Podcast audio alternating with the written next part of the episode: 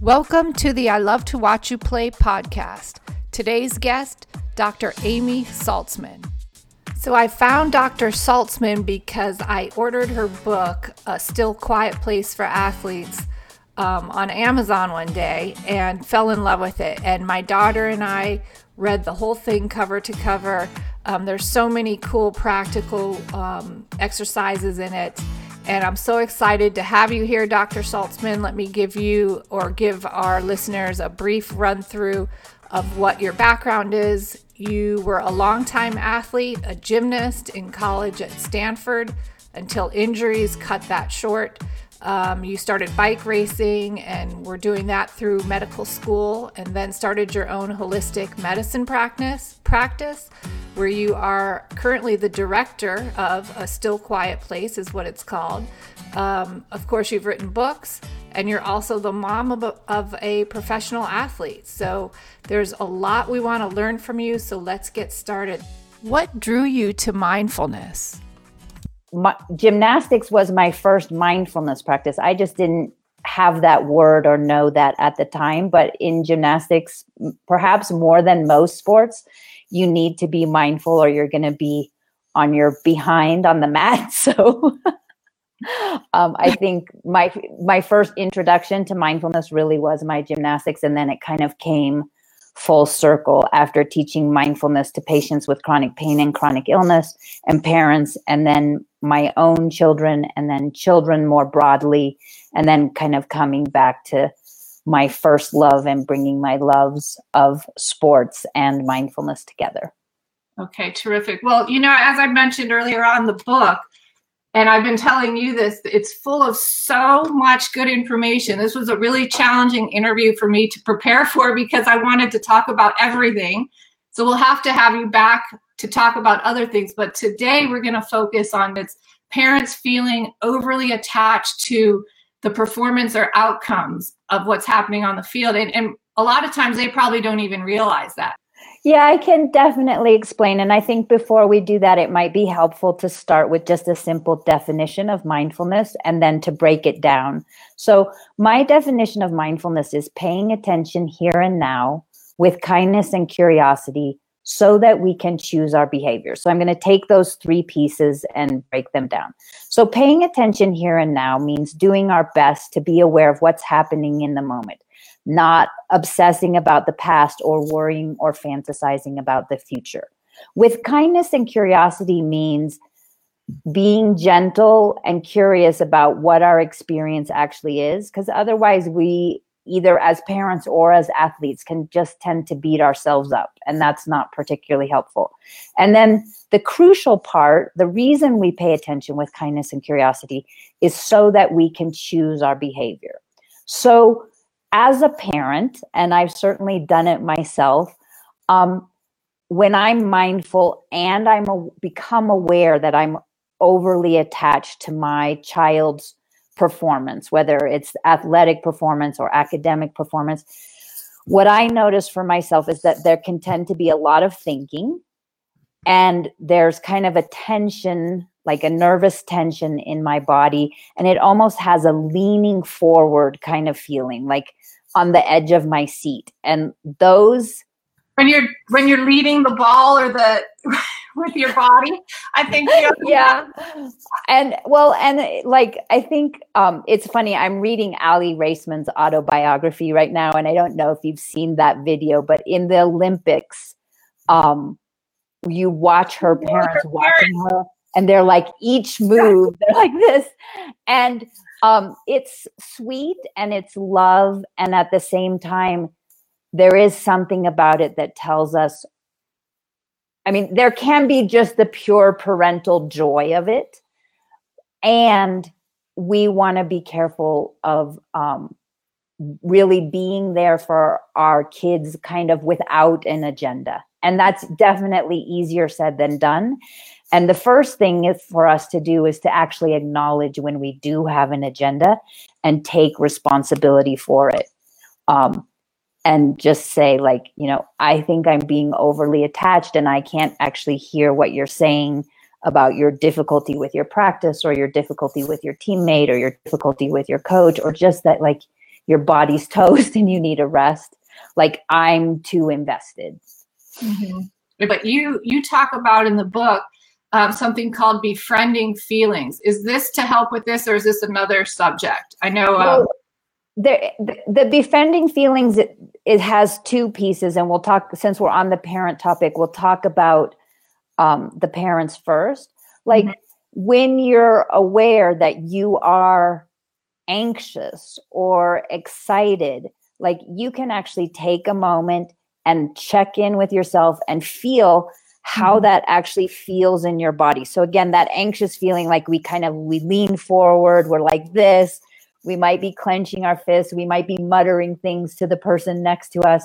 And it's not, that's not bad. It's just like noticing, oh, wow, look at all this energy that I'm bringing to this. And then you gently, you can say, like, okay, I'm going to take a breath. I'm going to let that feeling be there, but I'm not going to live it out and yell at my child or yell at the ref or yell at the coach. I'm just going to let that wave of feeling mm-hmm. pass mm-hmm. and return my attention to the game or decide that I can't return my attention to the game and I am going to get up and take a walk or go take pictures or even just close my eyes and maybe just listen without watching for a minute just to kind of reset. Mm-hmm. And the, the first thing, as you mentioned, is just knowing that you're doing this, right? Right. So to get to that point, it's hearing conversations like this. It's what knowing you have a problem, having like maybe your kid tell you, or I mean, like, how do you get some of these parents to that first step? Well, I think first of all, anyone who's listening is already um, they're thinking about it. So congratulations for that. And um, I, I think there's two things. Like I think somewhere deep down inside we actually know, but then there's also that part of us that says, "Well, I'm not that that hockey dad," or you know whatever it is. Um, and so the first thing is is to really like at your next game or your next competition or even the next practice, like go and bring your awareness with you and be curious like really what am i thinking when mm-hmm. i'm sitting in the bleachers? What are my thoughts? And you you know when like even if you're if you're not saying anything when you're thinking go go go pass it. Oh no don't do that like and it like just and again not beating ourselves up not judging ourselves but just like what how, who am I when I come to my child's competition? How do I behave? What what does it feel like in my body? Like, can I watch with with joy um, and not get too excited or too deflated? Um, or am I like a big ball of nerves? And again, if you're a big ball of nerves, it's like, okay, I'm a big ball of nerves and I'm going to make some space for that. I'm going to be kind about that. And then we come to the choosing my behavior. And I'm going to choose, I'm going to promise myself I'm not going to speak or act out of that space because that's not helpful for my child. Mm-hmm. Yeah, and it's steps. Yeah, okay, I'm sorry. What were you going to no, say? No, it's fine. The other thing is in the book, there's a whole process for, like, if you want to do a more involved process, um, there's a, uh, some written exercises about really exploring what what are my thoughts and feelings about my child's participation in sport and mm-hmm. then the next couple pages you give to your child and you get to ask your child what is their experience of your participation in their sport and there's really interesting data and i can send you the link for this but there's a beautiful study out of canada looking at um, junior elite tennis players, and they actually interview the tennis players in groups. And they clearly made it a very safe environment for these players to speak.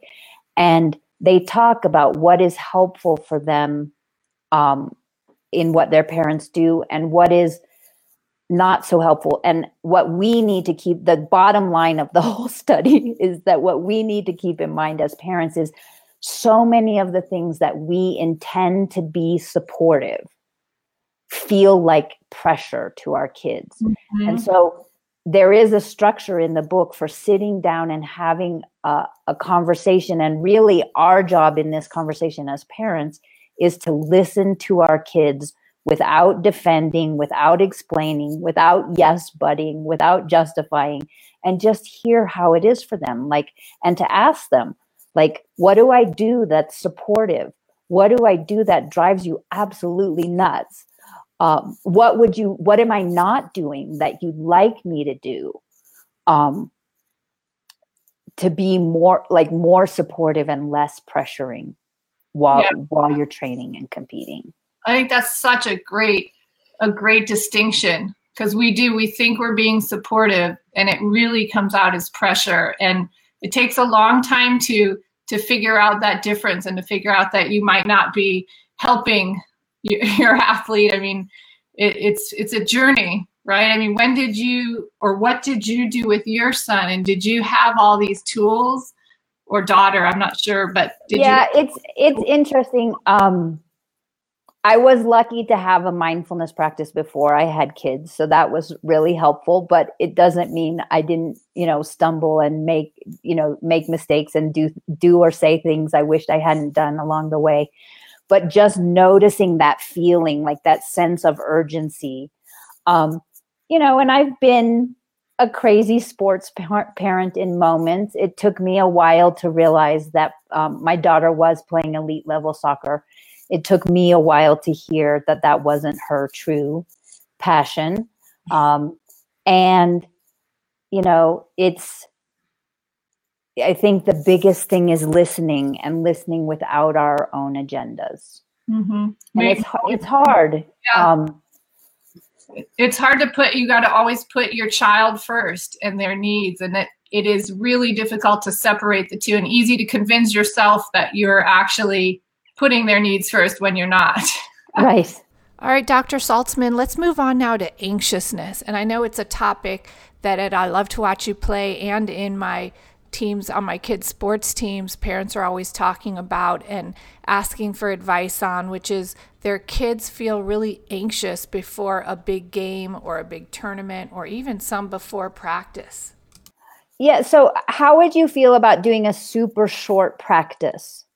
Like me leading a student instead of like talking about it theoretically me leading a super sure. short practice. I'm game yeah. Okay so the listeners can put themselves in that situation that's um you know whatever it is a big tournament finals maybe even you know tryouts.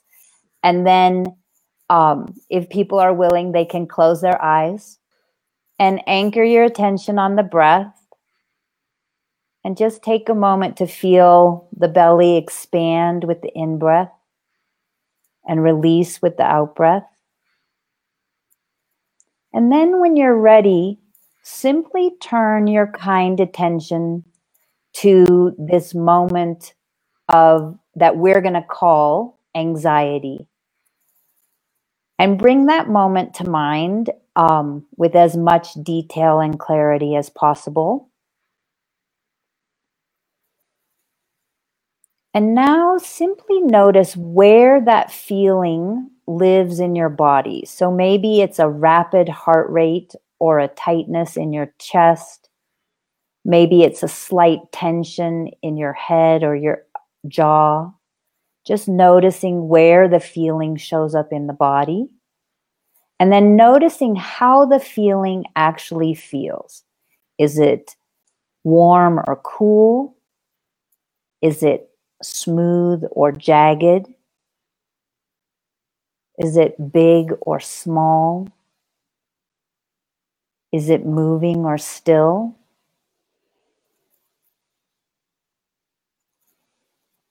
And then notice or imagine if the feeling has a color or colors.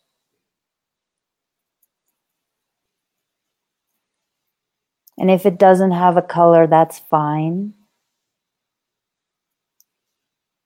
And then notice or imagine if the feeling has a sound.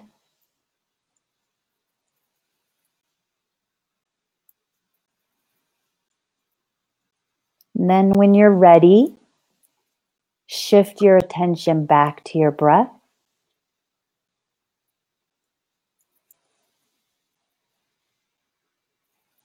And in your own time, take three slow, deep breaths and open your eyes when you're done.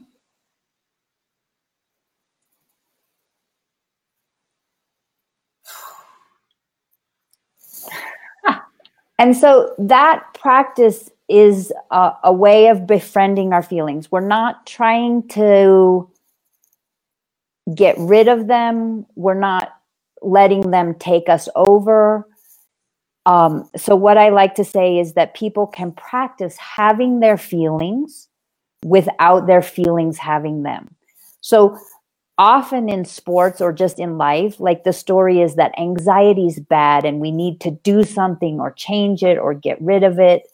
And it's like, really, what we need to learn to do is to be able to let that feeling be there without it consuming us and without it, yeah, um, you know, changing our performance for the worse. It's like, I can feel anxious. I have the ability to feel anxious and still perform at my best. Well, and that it's a skill that can be practiced over time. And just to just as a note, uh-huh. that practice and all the other practices that are in the book mm-hmm. are recorded. So there's download audio that people can put on their phone and listen to in the locker room or on the bus or in the hotel lobby before they leave for a competition. Well, it, I mean, I can tell you right away. I mean, because I really did go through it with you. And when I opened my eyes, I felt remarkably better because I wasn't imagining an anxiety. I mean, I didn't use a game situation, but just being live on camera. uh, I'm always, I was a producer. I'm always behind camera. gives me a lot of anxiety, and I don't. It's it's interesting because I could really go through it in a legitimate, authentic way right there.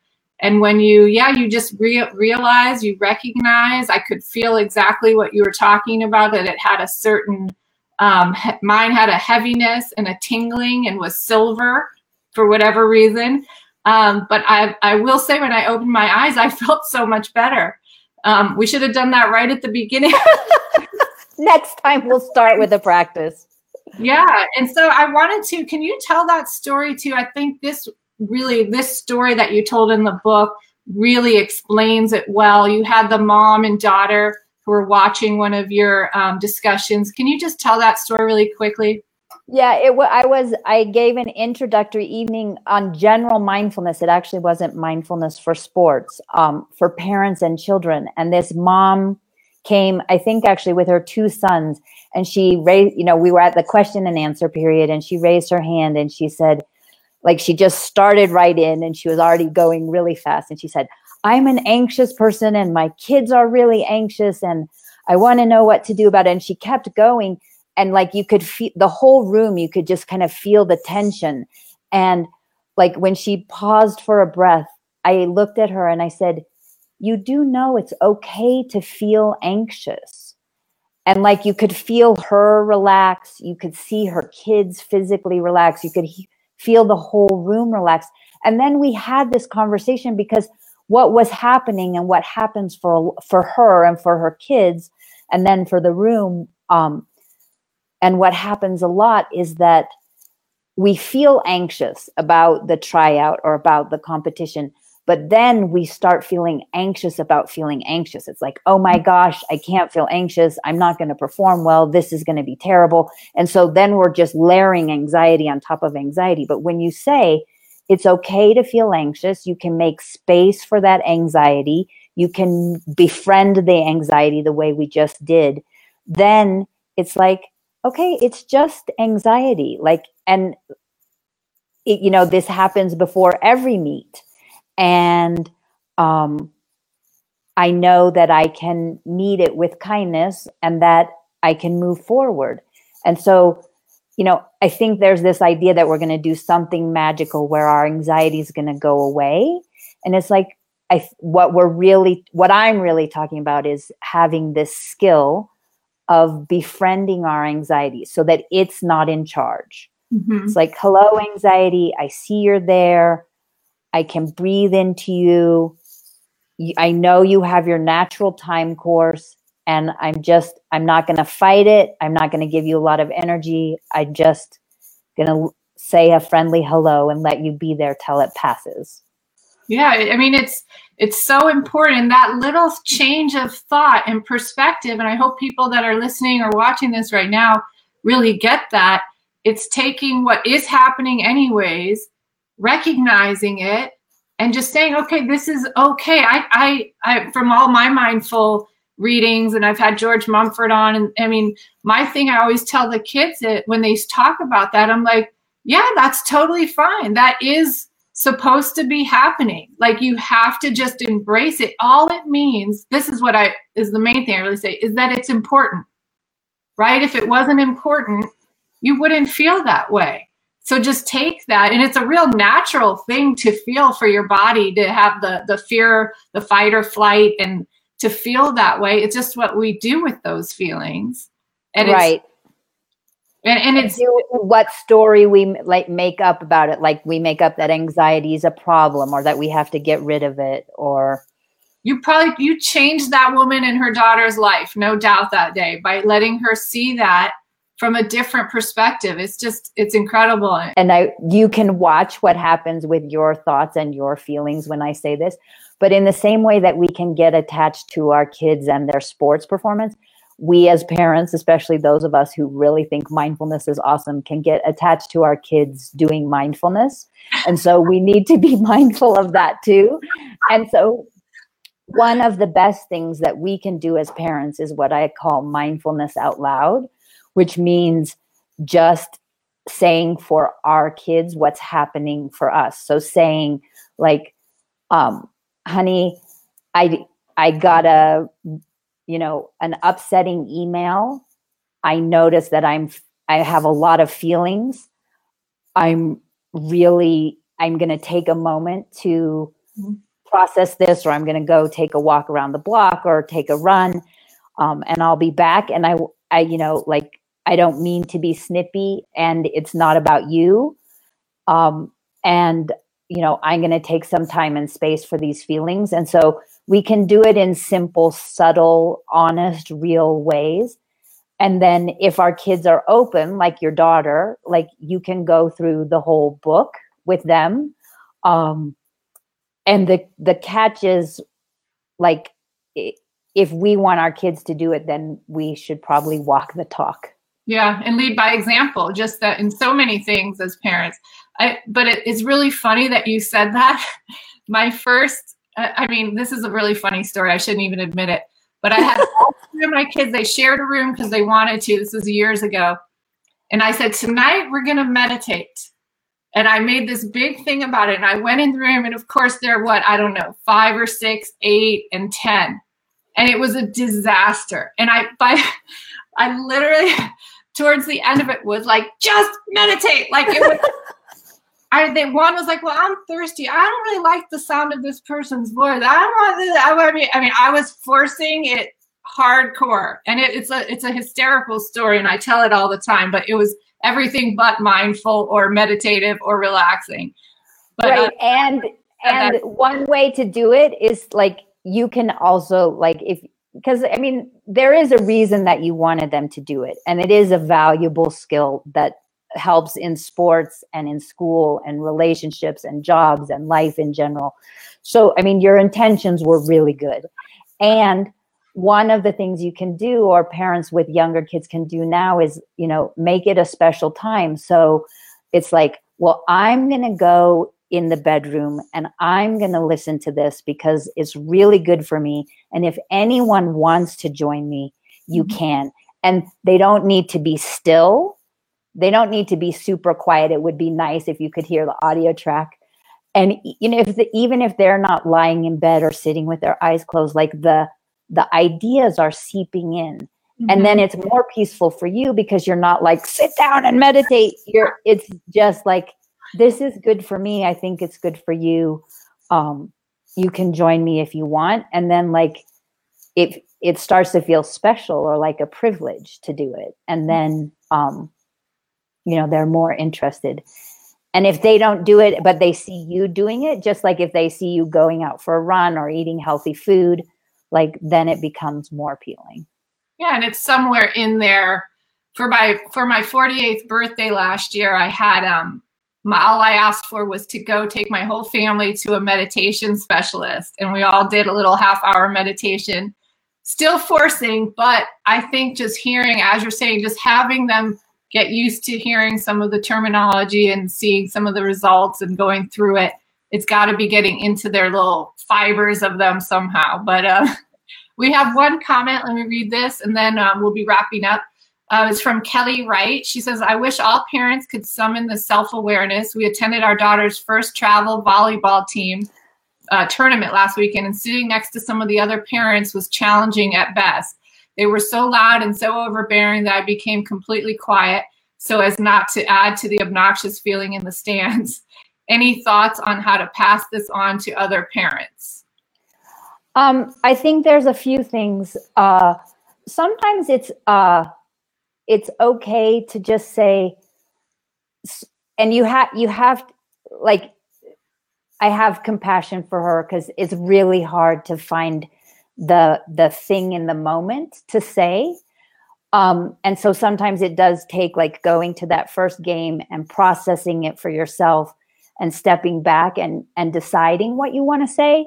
Um, but sometimes it can be as simple as that may not be helpful or i don't think they can hear the coach or can you notice how your daughter's responding each time you yell? Like often just one question because questions invoke if they're said without judgment they do invoke kindness and curiosity. So it's like mm-hmm. can you notice the response when you yell like that or something like that?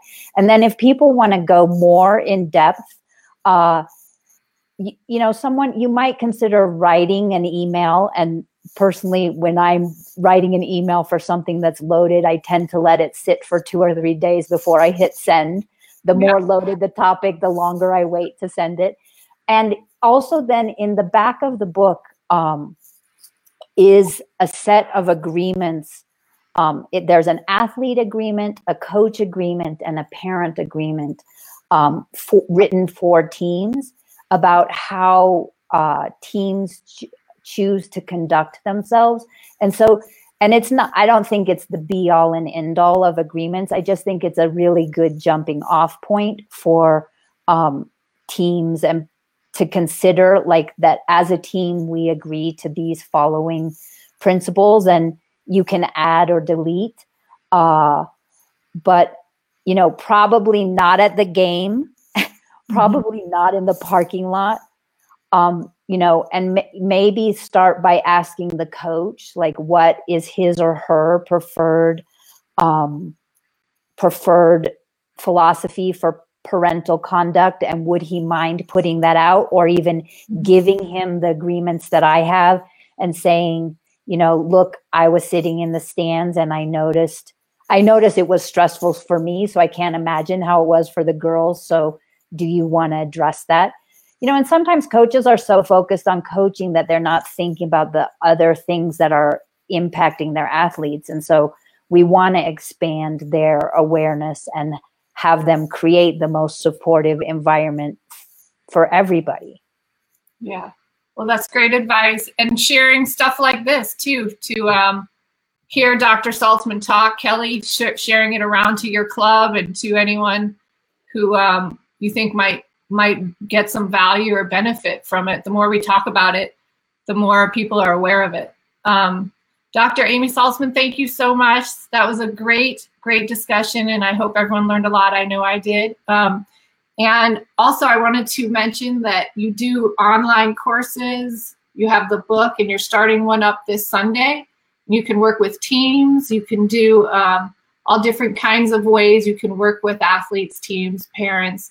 And the book, again, A Still Quiet Place for Athletes. Like I said, my daughter and I read it together and we just loved it. Um, you can get it at a stillquietplace.com. And I'm going to put that link up on Facebook and I'll repost this with more information, including that link. And thank you so much. I really appreciate it.